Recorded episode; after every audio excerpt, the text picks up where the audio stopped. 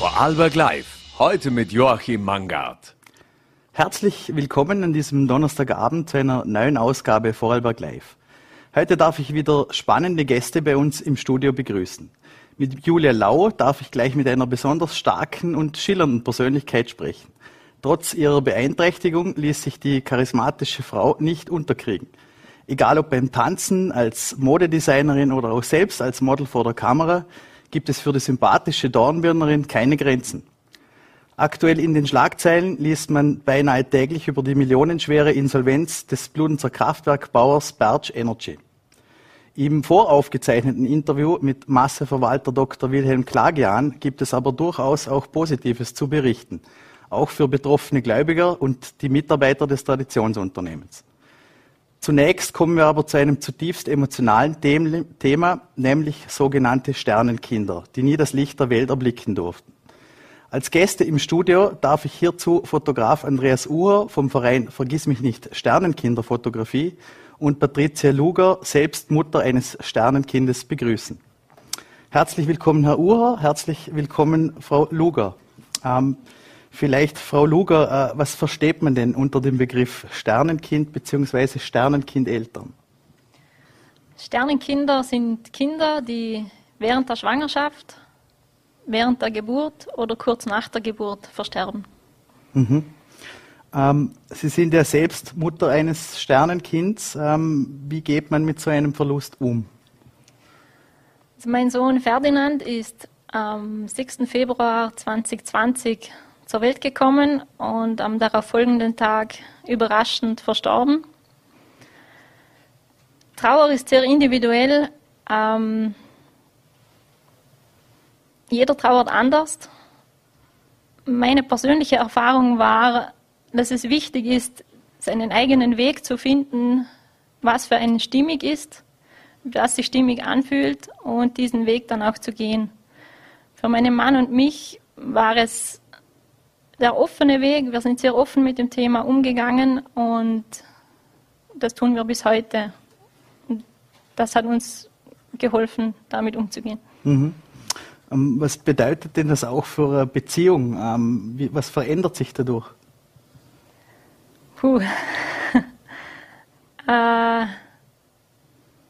meine persönliche Meinung ist die, entweder es bringt einen zusammen, es schweißt einen zusammen, so eine Erfahrung, oder es geht auseinander. Mhm. Ähm, Herr Uhr, Sie sind äh, Obmann des Vereins Vergiss mich nicht Sternenkinderfotografie. Ähm, wie kam es denn dazu, dass Sie den Verein, ich glaube 2020, äh, gegründet haben? Ja, gute Arbeit nochmal miteinander. Mhm. Ja, danke, dass wir da sein dürfen. Ähm, ja, 2020 war es so, dass äh, die Hebammen sich an uns äh, Berufsfotografen gewendet haben. Äh, und zwar eher bloß in einer Notsituation raus, weil äh, die Hebammen eigentlich niemanden kennt haben, wo Fot Fotos macht. Und äh, eben mit der Frage, ob es bei uns Fotografen gibt, wo das eventuell übernehmen könnten. Und ähm, wir haben dann intern äh, über die Berufsfotografengruppe einmal einen, einen Rundruf gemacht und äh, es haben sich dann einige äh, sich vorstellen können zum Übernehmen. Äh, wir haben das erste Schuh fix gemacht und äh, das war nachher die Überlegung eben, wie können wir das Ganze umsetzen. Es ist ja doch ein sehr sensibler Bereich mhm. natürlich. Äh, für uns Fotografen ein nicht alltäglicher Bereich. Und initial haben wir versucht eigentlich äh, dieses Angebot äh, über bestehende Institutionen und Vereine zum Anbieten. Das Problem war, dass man halt äh, eben, ja, es war einfach äußerst schwierig, mhm. da jetzt irgendwie äh, äh, eine Möglichkeit zum Finden, weil halt natürlich die äh, Institutionen natürlich auch ihre klaren Aufgabenspektren haben und da fällt halt die Fotografie nicht drunter. Und wir haben uns dann auch einfach äh, entschlossen, okay, zum eben den Verein zum Gründen. Das war dann ein ziemlich harter Weg. Ähm, wir haben natürlich sehr viele Gespräche führen müssen mhm. mit Land beziehungsweise auch mit der KHBG, mhm. also Krankenhausbetriebsgesellschaft, ähm, weil die warten ja natürlich auch nicht drauf, dass äh, Fotografen kommen mhm. und nachher einfach äh, fotografieren, sondern man erwartet sich da eine gewisse Konsistenz und es geht natürlich auch um den Datenschutz. Ja. Mhm. Genau. Ähm, wieso spielt denn gerade Fotografie und Ihre Arbeit da im Speziellen ähm, eine derart wichtige Rolle in der Trauerverarbeitung für Sternenkindeltern? Ja, man muss sich vorstellen, die Eltern äh, sind natürlich in einer absoluten Ausnahmesituation und äh, viele erleben das wie in einem schnell fahrenden Zug, also haben einfach einen Tunnelblick. Manche äh, Mütter sind vorher vielleicht sogar noch äh, äh im OP-Saal, also haben noch eine Narkose, äh, die Nachwirkungen von der Narkose und kriegen äh, das gar nicht so richtig mit, was da jetzt wirklich geschieht. Ja. Und äh, es ist so, dass die Eltern äh, keine Möglichkeit äh, natürlich haben, zum mit dem Kind in den Raum zu gehen. Mhm. Und es gibt äh, keine Aufnahmen von dem Kind, also außer wenn sie jetzt selber mit dem Handy schnell was machen. Und äh, Bilder sind natürlich schon sehr wichtig, einfach auch, ähm, ja, äh, einfach für die weitere Verarbeitung, weil ähm, die Vorstellung kann grausam sein. Mhm. Bilder, Bilder können wir sehr wohl auch ästhetisch äh, aufbereiten äh, und suchen dann natürlich auch Perspektiven, dass das äh, schön umkommt und äh, das gibt den Eltern einfach wahnsinnig Halt. Ja, und äh, auch äh, natürlich, äh, wenn es länger also her ist sozusagen, ein Bild bleibt bestehen. Mhm. Die Erinnerung, die vergeht vielleicht mit der Zeit und das Bild kann man immer wieder anschauen mhm. und hat Bestand, ja.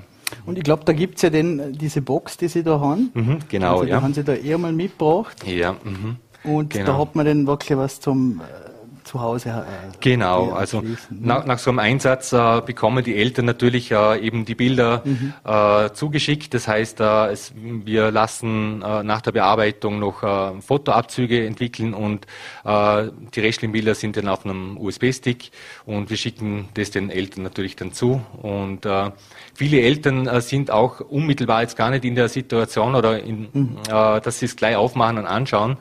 Äh, manche Eltern brauchen einfach äh, Zeit äh, mhm. und so bietet sich das natürlich mit dieser Box an, eben dass einen nicht gleich alles anspringt, sondern mhm. man hat die Zeit, das aufzumachen, wenn, wenn man bereit dazu ist. Ja. Mhm.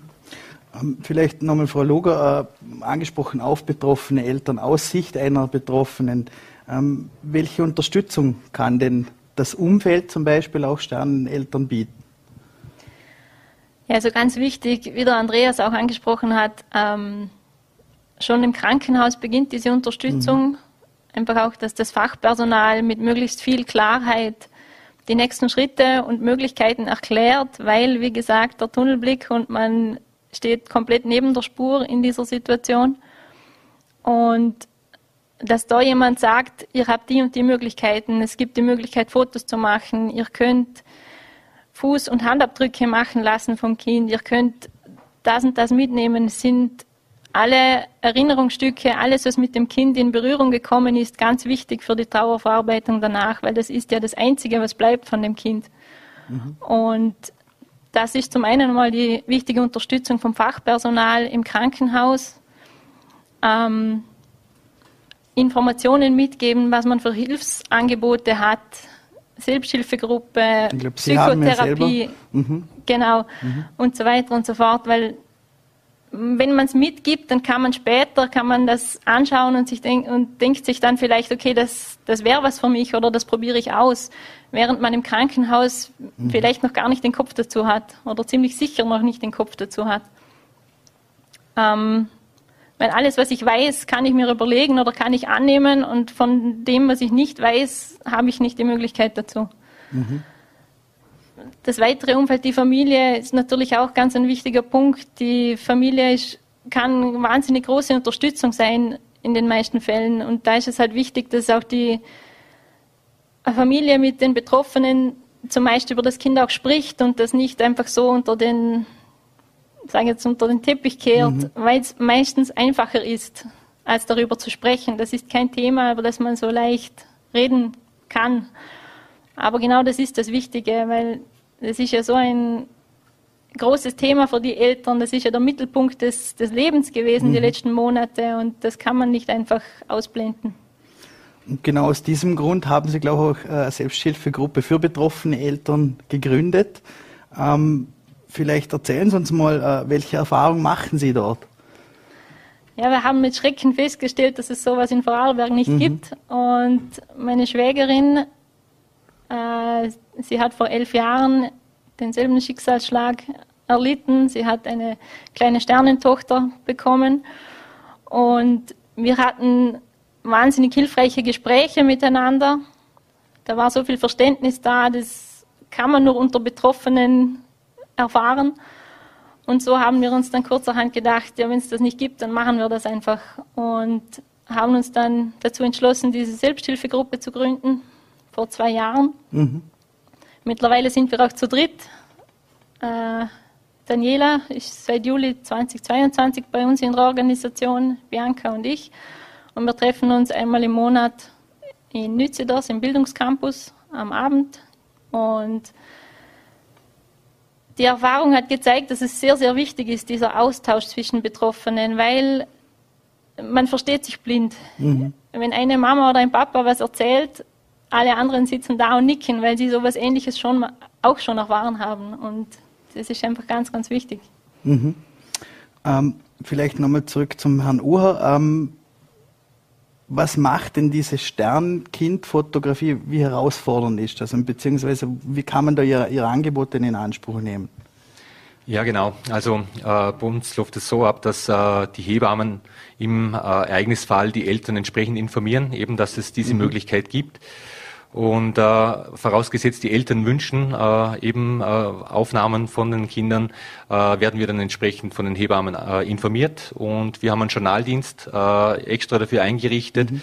äh, wo wir dann auch unsere Fotografen im Land eben alle erreichen und äh, der oder die Fotografin, die dann äh, Zeit hat, übernimmt, übernimmt den Einsatz, äh, kommt dann vor Ort direkt ins Krankenhaus zu den Eltern ist auch eine Sondersituation natürlich, weil äh, eigentlich neben der Hebamme und den Eltern, also gibt es eigentlich niemand, wo das Kind vorher sieht. Das heißt, wir, wir kommen da wirklich in einen sehr intimen Bereich und äh, in einen ganz speziellen Bereich. Und ähm, der Einsatz läuft dann so ab, dass äh, wir natürlich äh, Bezug nehmen äh, auf die Wünsche der Eltern. Also es gibt Eltern, die möchten äh, gemeinsam mit dem Kind fotografiert werden. Andere wiederum möchten nur Detailaufnahmen vom, von ihrem Sternenkind haben. Wir hatten aber auch schon Situationen, wo ähm, äh, zum Beispiel auch Geschwisterkinder mit dabei mhm. waren, äh, eher noch kleinere. Äh, was auch sehr wichtig ist, weil auch die Geschwisterkinder hatten natürlich die Vorfreude auf äh, äh, ihr neues Geschwisterchen und ja, eben es ist also ganz wichtig, dass man die natürlich auch mit einbezieht in die Trauerarbeit, ja. Und ähm, ja, also ähm, es ist so, dass wir natürlich ähm, äh, sehr auf die Unterstützung von den Hebammen und vom Fachpersonal angewiesen sind. Äh, und da möchten wir uns eigentlich hier auch nochmal äh, eben für die tolle Zusammenarbeit bedanken, äh, weil also ohne diesen direkten Weg würde es nicht funktionieren. Ja. Mhm. Es gibt natürlich auch Kinder, die äh, nicht im, äh, auf der Geburtsstation oder im Kreissaal versterben, mhm. sondern erst äh, zum späteren Zeitpunkt. Also äh, die werden dann zum Teil noch aufgenommen äh, in die Neointensivstation, also auf die Kinderintensivstation. Und dann kann es dann sein, dass die Kinder eben dann später erst dort versterben. Anzumerken ist noch, dass wir äh, Sternenkinder ab der zwölften Schwangerschaftswoche fotografieren, mhm. äh, weil hier einfach die äh, Voraussetzungen entsprechend sind, dass wir auch Aufnahmen vernünftig machen können. Und genau, also frühere Fälle kriegen wir eigentlich gar nicht mit. Also das ist oftmals eher so, dass also dass das schon klinisch, aber oder auch zum Teil zu Hause ja. passiert. Also okay, die Dunkelziffer ja. ist eigentlich noch relativ groß. Ähm, mhm. Wir haben circa 50 Einsätze pro Jahr, wo wir mhm. Sternenkinder fotografieren. Ja. Okay, also dann ist schon natürlich äh, gerade der Bedarf auch einer Nachbetreuung äh, definitiv da im Land. Ähm, vielleicht ganz mal ein anderes Thema. Ähm, dieses Thema Sternenkind ist ja leider immer noch ein Tabuthema. Wieso? Vielleicht auch Frau Luger. Ja, zum einen glaube ich schon, dass das noch von früher herkommt. Einfach, man hat noch vor einigen Jahren war das so, dass man diese Kinder eigentlich verschwiegen hat oder noch schlimmer, dass es eigentlich den Eltern quasi weggenommen wurde, so nach dem Motto aus den Augen, aus dem Sinn. Wenn man es nicht sieht, dann schmerzt es vielleicht nicht so oder ich mhm. weiß nicht, was da der Hintergrund war, vermutlich, vermutlich so. Ähm, und dass das jetzt, dass sich das jetzt ändert, dass das in eine andere Richtung geht, das dauert wahrscheinlich schon seine Zeit. Mhm. Und es ist schon so, dass das, also gerade weil ich es auch als nicht direkt als Betroffene, sondern auch in der Familie vorher schon mitbekommen habe, ja, natürlich, das, das fällt einem schwer, das anzusprechen. Und das, man möchte ja die Person, die betroffen ist, da nicht irgendwie in ein Loch reißen, wenn man jetzt das mhm. Thema anspricht. Und das ist mir dann natürlich auch erst als Betroffene klar geworden, man kann jemand nicht in ein Loch reißen, wenn er da schon drin ist. Also mhm. Ich denke, ja. es ist auch äh, wichtig, einfach das, äh, das Bewusstsein, einfach, dass es das auch gibt. Mhm. Und äh, da auch nochmal den Dank an euch, dass wir heute das Thema hier äh, besprechen können. Äh, eben je mehr Menschen einfach davon gehört haben und wissen, wie viel äh, auch betroffen sind. Und wir reden hier jetzt nicht nur von den Eltern, sondern es gibt auch äh, eben Geschwisterkinder, es gibt Gott, der Götte, mhm. Oma, Opas. Äh, das sind ja alle auch irgendwo mit betroffen.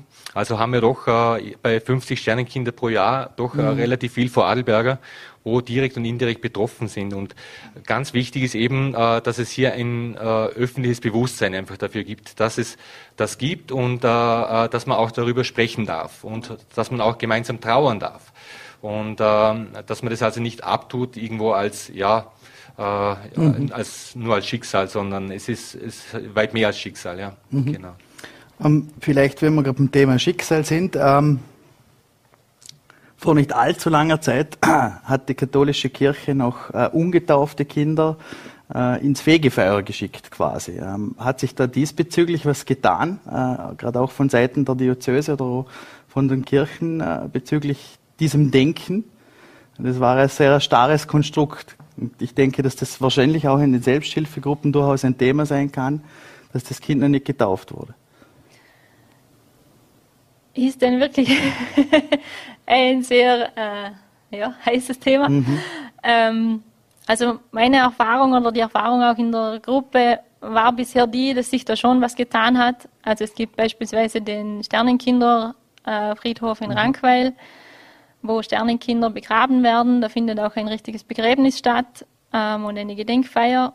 Ähm, man hat auch die Möglichkeit als Sterneneltern, dass man sein Kind am Friedhof beisetzen kann. Also man kann das Kind ganz normal bestatten, mhm. was auch sehr, sehr wichtig ist, dass es einfach einen Ort gibt, wo man trauern kann um das Kind. Also das ist mittlerweile schon so, dass das nicht mehr so ausgeschlossen wird wie früher. Oder auch, dass man nicht einfach das, dass das Kind nicht einfach irgendwo bei einer fremden Person mit mhm. in den Sarg gelegt wird, wie es auch praktiziert wurde. Und man als Eltern dann gar nicht weiß, wo, wo liegt das jetzt oder wo ist das? Und wir bekommen das jetzt schon sehr oft mit, dass gerade auch ältere Sterneneltern, Generation vorher oder noch früher, mhm. ähm, dass, dass diese Praxis sehr äh, traumatisierend mhm. ist oder war. Weil die Menschen, die kämpfen einfach mit sich und mit diesen, mit diesen Gedanken, wo, wo ist das Kind? Ich weiß nicht, wo es ist. Ich mhm. habe keinen Platz, wo ich trauern kann um dieses Kind. Wenn Sie das gerade ansprechen, inwiefern ist denn da auch das Gesundheitswesen gefordert, gerade auch in Bezug auf äh, Nachbetreuung, auch auf psychologische Nachbetreuung?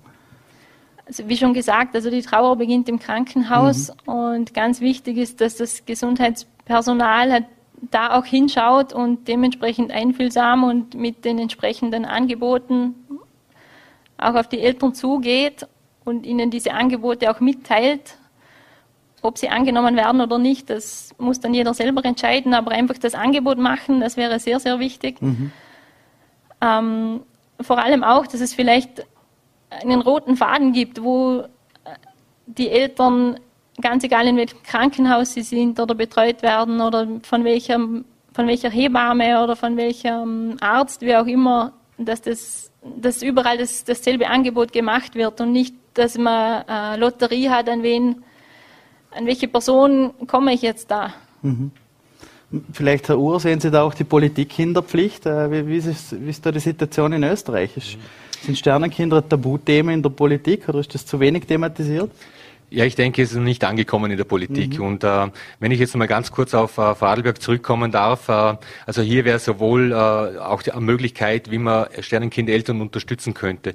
Und zwar äh, einfach insofern, äh, dass man ein Verzeichnis äh, erstellt, äh, zum Beispiel auf der Webseite von der Landesregierung im Gesundheitsbereich, äh, eben, dass man mal evaluiert, was gibt es alles für Angebote, äh, mhm. äh, welche Institutionen unterstützen Sternenkindeltern äh, in diesen schwierigen äh, Situationen.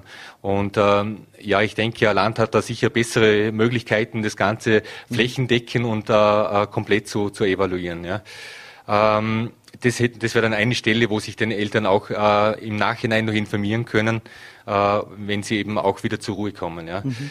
Ähm, weiters, ja, für Österreich weit, äh, ja, ist es so, dass äh, es gibt natürlich äh, in Österreich äh, nicht wirklich irgendwie so äh, was Koordiniertes. Äh, das heißt also, so wie, wie, wie wir jetzt in Vorarlberg eigentlich äh, und das ist, äh, da sind wir ein bisschen stolz drauf, dass wir flächendeckend dieses Angebot Sternenkindfotografie anbieten können.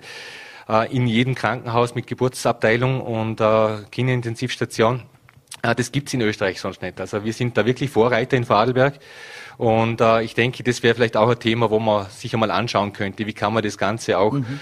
Vielleicht, dass man die Träger auch dazu verpflichtet, irgendwie äh, Angebot zu schaffen, oder? Mhm. Ja, so in die Richtung.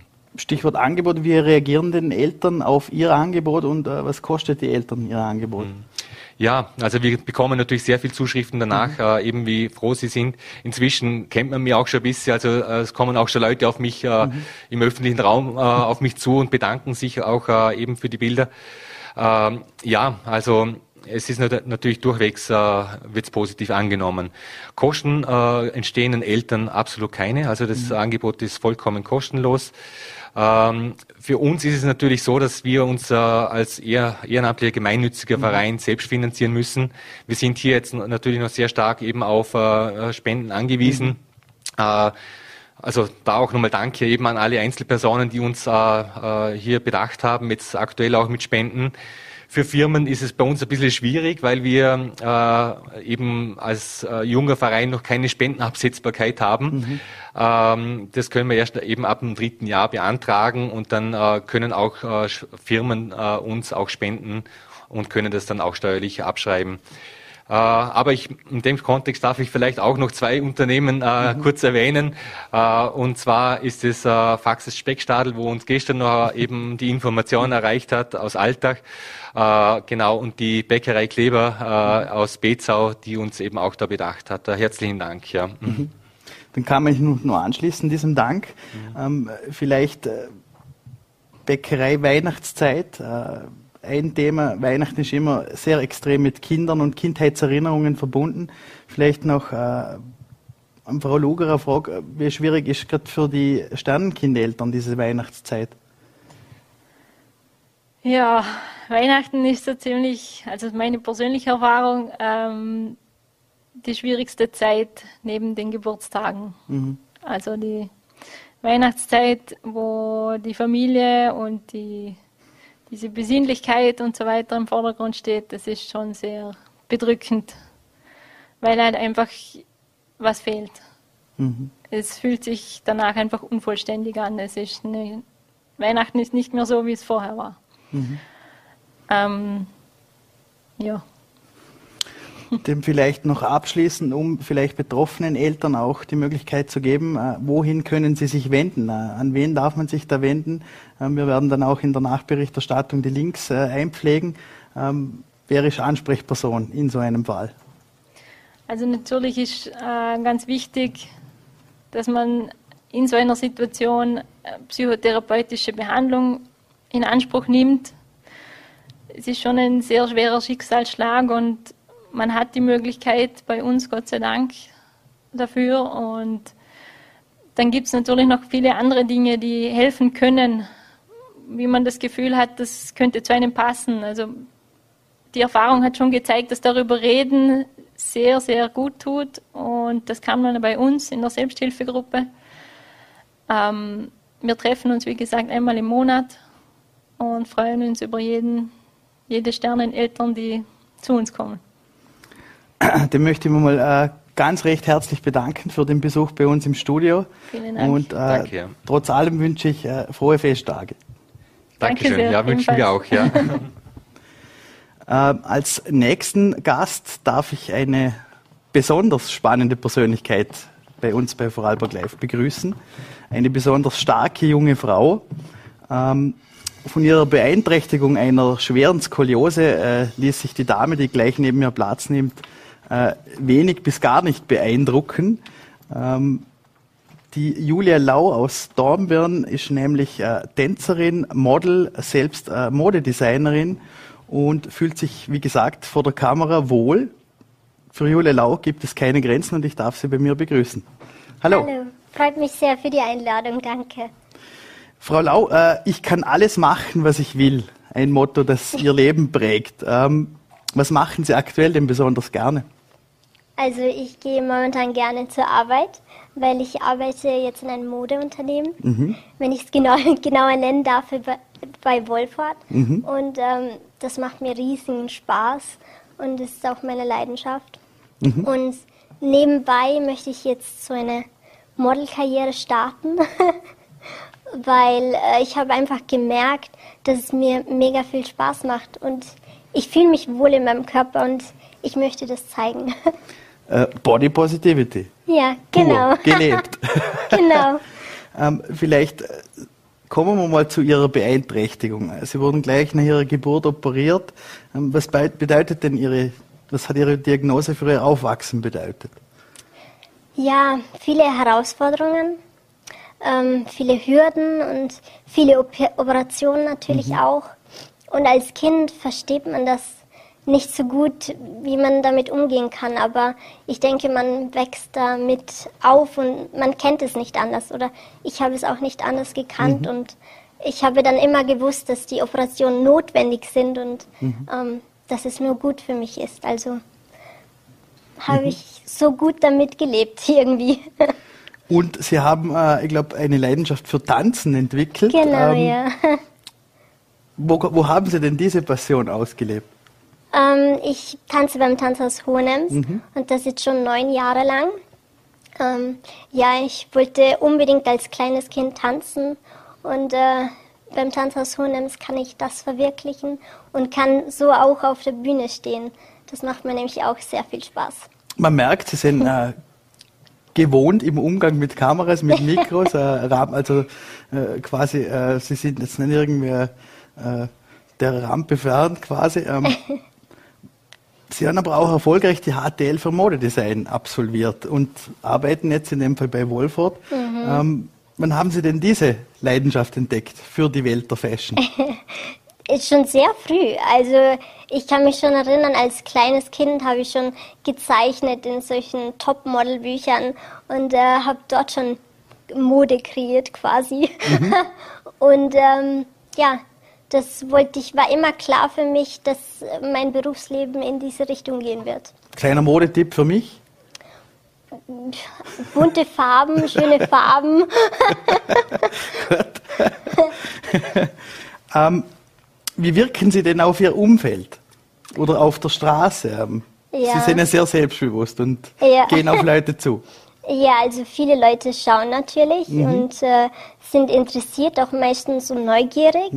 Und ähm, manche haben auch den Mut und sprechen mich an. Gerade Kinder trauen sich das eh oft. Ich finde das eigentlich eh ganz schön, wenn sie mich fragen, so, warum ich jetzt so bin, wie ich bin oder so.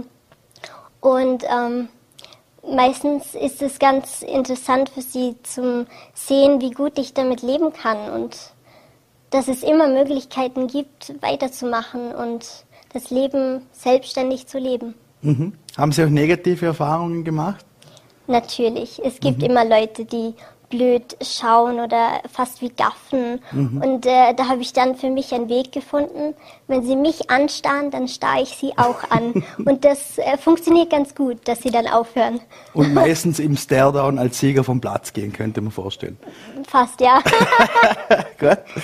Ähm, Sie besitzen auch ein sehr schillerndes Instagram-Profil. Und Ja.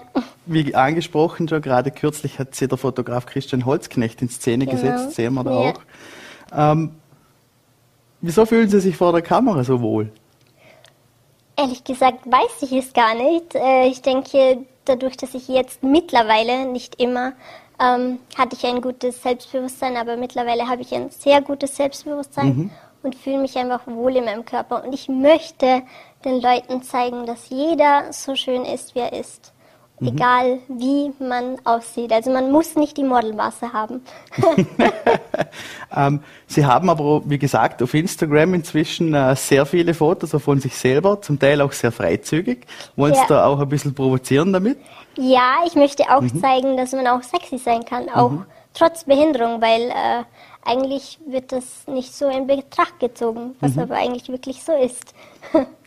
Wie gehen Sie generell mit Social Media um? Ähm, das ist ja auch immer so ein bisschen eine Sache. Äh, man gibt viel von sich preis, wird aber auch zur Angriffsfläche.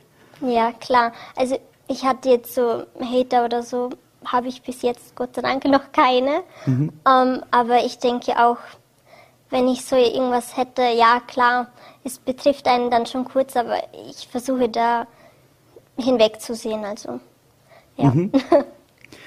ähm, die Welt steht Ihnen offen. Wo stoßen Sie trotzdem an Ihre Grenzen? Also wie gehen Sie zum Beispiel mit dem Thema Barrierefreiheit um?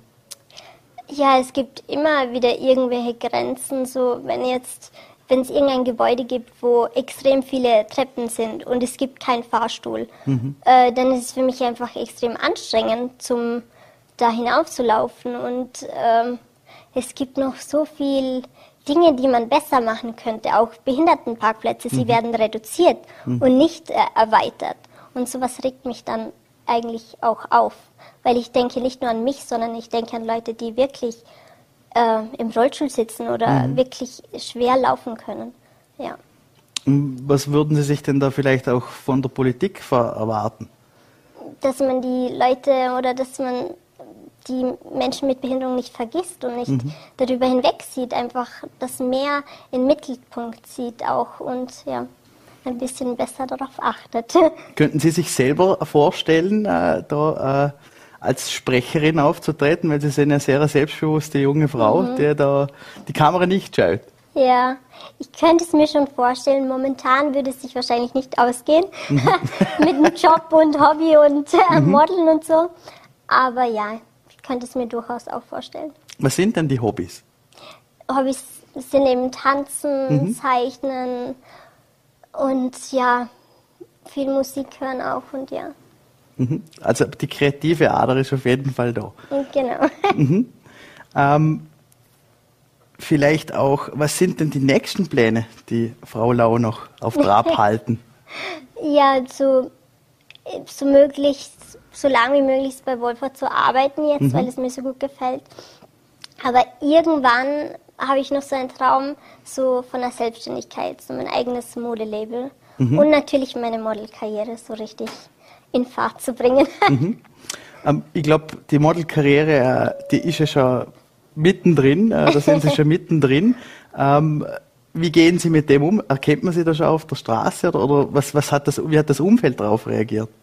Ja, doch. Also ab und zu werde ich schon angesprochen, so ich habe dich da und da gesehen und äh, wie toll es ist und so. Das, da freue ich mich immer riesig drüber und es ist schön, ja. Mhm. Das ist auch ein äh, schönes Schlusswort. Ich möchte mich recht herzlich einmal für den Besuch im Studio bedanken. Gerne. Ähm, gratuliere auch zu diesem Mut, der selbstverständlich sein sollte. und Frau Lau, ich wünsche Ihnen äh, ebenfalls noch schöne Feiertage. Danke, wünsche ich Ihnen auch. Dankeschön. Als nächstes widmen wir uns einem Thema, das aktuell die Vorarlberger Medienlandschaft bestimmt. Die millionenschwere Insolvenz der Berge Energy kam für viele überraschend. Im voraufgezeichneten Interview mit Masseverwalter Dr. Wilhelm Klagian gibt es aber gerade für die betroffenen Gläubiger und Mitarbeiter des Bludenzer Kraftwerkbauers auch Positives zu berichten. Herzlich willkommen, Herr Dr. Klagian. Ähm, wir befinden uns hier aufgrund der Millionenpleite des Konkurses der Firma Birch Energy, wo Sie Masseverwalter sind. Ähm, vielleicht, äh, was ist primär jetzt gerade Ihre Hauptaufgabe?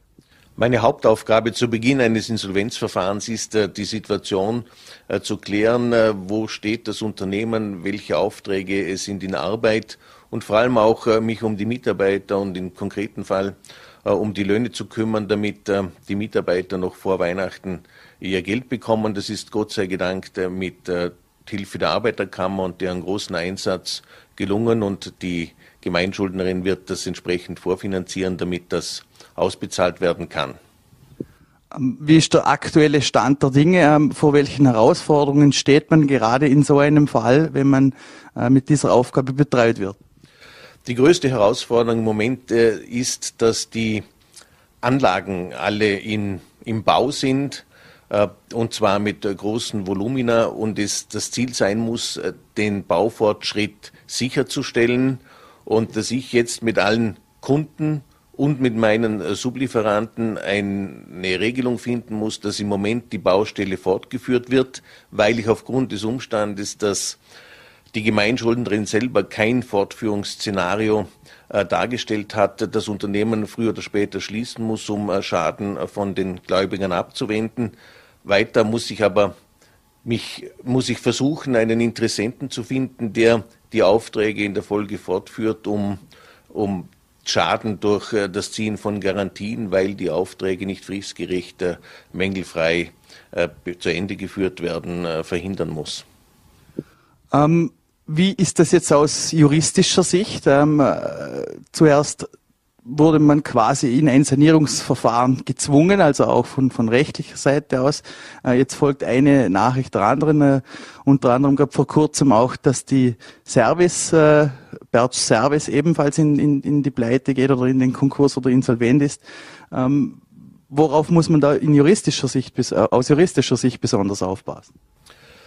Ja, aus juristischer Sicht war es so, dass offensichtlich, das werde ich in, in der Folge noch prüfen müssen, jetzt Zahlungsunfähigkeit gegeben war, weil äh, keine äh, Finanzierung der Fortführung neuer Aufträge, neue Anzahlungsgarantien äh, gefunden werden konnte. Die Problematik bei der Berge Service GmbH ist jene, dass diese einziger als einzigen Auftragnehmer die Gemeinschuldnerin hatte und damit keine Aufträge mehr hatte. Sie konnte ebenfalls die, die Novemberlöhne und die Weihnachtsremuneration nicht bezahlen und war damit zahlungsunfähig. Äh, der Geschäftsführer war daher gezwungen, äh, zurückzutreten bzw. Äh, mich als Masseverwalter und Alleingesellschafter die Insolvenz anmelden zu lassen.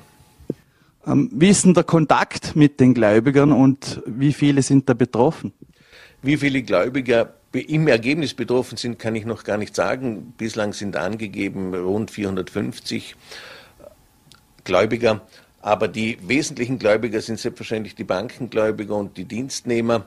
Und um die geht es auch in erster Linie zu Beginn des Verfahrens, eben um, dass die Löhne bezahlt werden und dann äh, gegebenenfalls der Fonds die äh, weitere Finanzierung übernimmt. Allenfalls kann ich die Dezemberlöhne, das sind zwei Wochen, selbst bezahlen.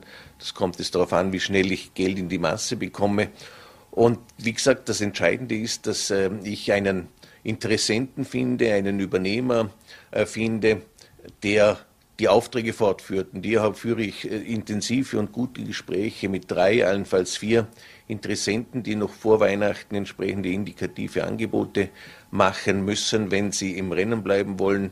Und ich äh, will in der letzten Woche des Jahres äh, die Verträge finalisieren und dann im Nachgang die Genehmigungen vom Gericht und Gläubigerausschuss einholen, sodass der Übernehmer im neuen Jahr starten kann. Und ähm, ein Interessent ist, so wie es aussieht, auch bereit, sehr viele Dienstnehmer zu übernehmen und am Standort fortzuführen. Das wäre natürlich eine, eine Ideallösung.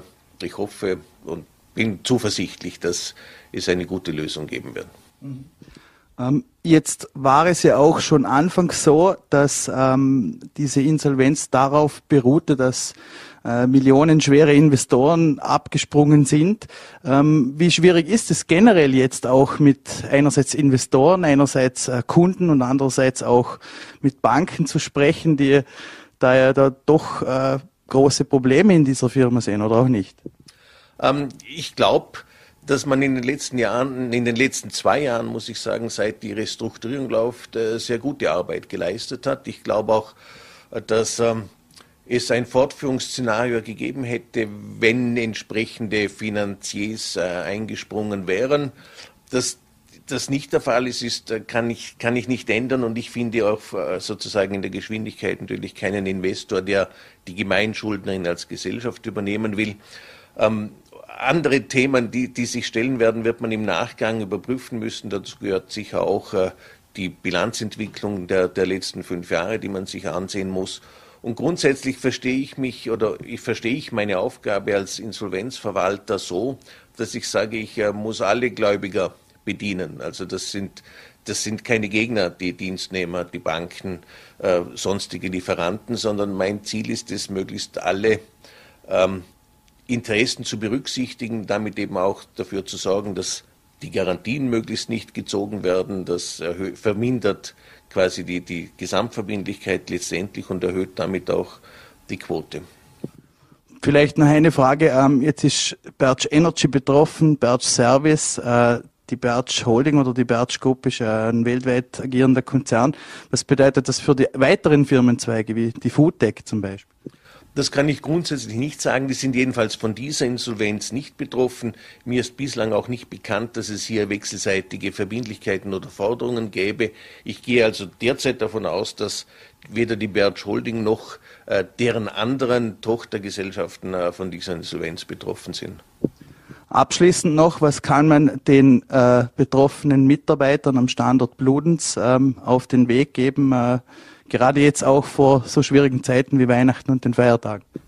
Wie gesagt, ich, meines Wissens wurden die Löhne äh, für November und die Weihnachtsremuneration ausbezahlt.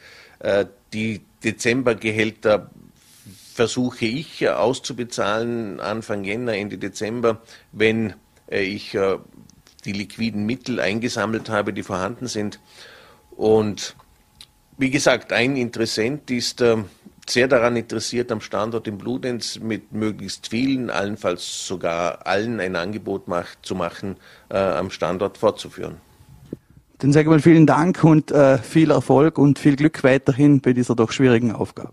Herzlichen Dank, ich werde mich weiter bemühen. Damit sind wir am Ende unserer heutigen Sendung angelangt. Ich darf Ihnen ebenfalls noch schöne Feiertage wünschen. Morgen würden wir uns natürlich wieder freuen, wenn Sie bei Vorarlberg Live, dieses Mal besonders weihnachtlich, wieder einschalten würden. Freitag um 17 Uhr auf Voll.at, VN.at und Ländle TV.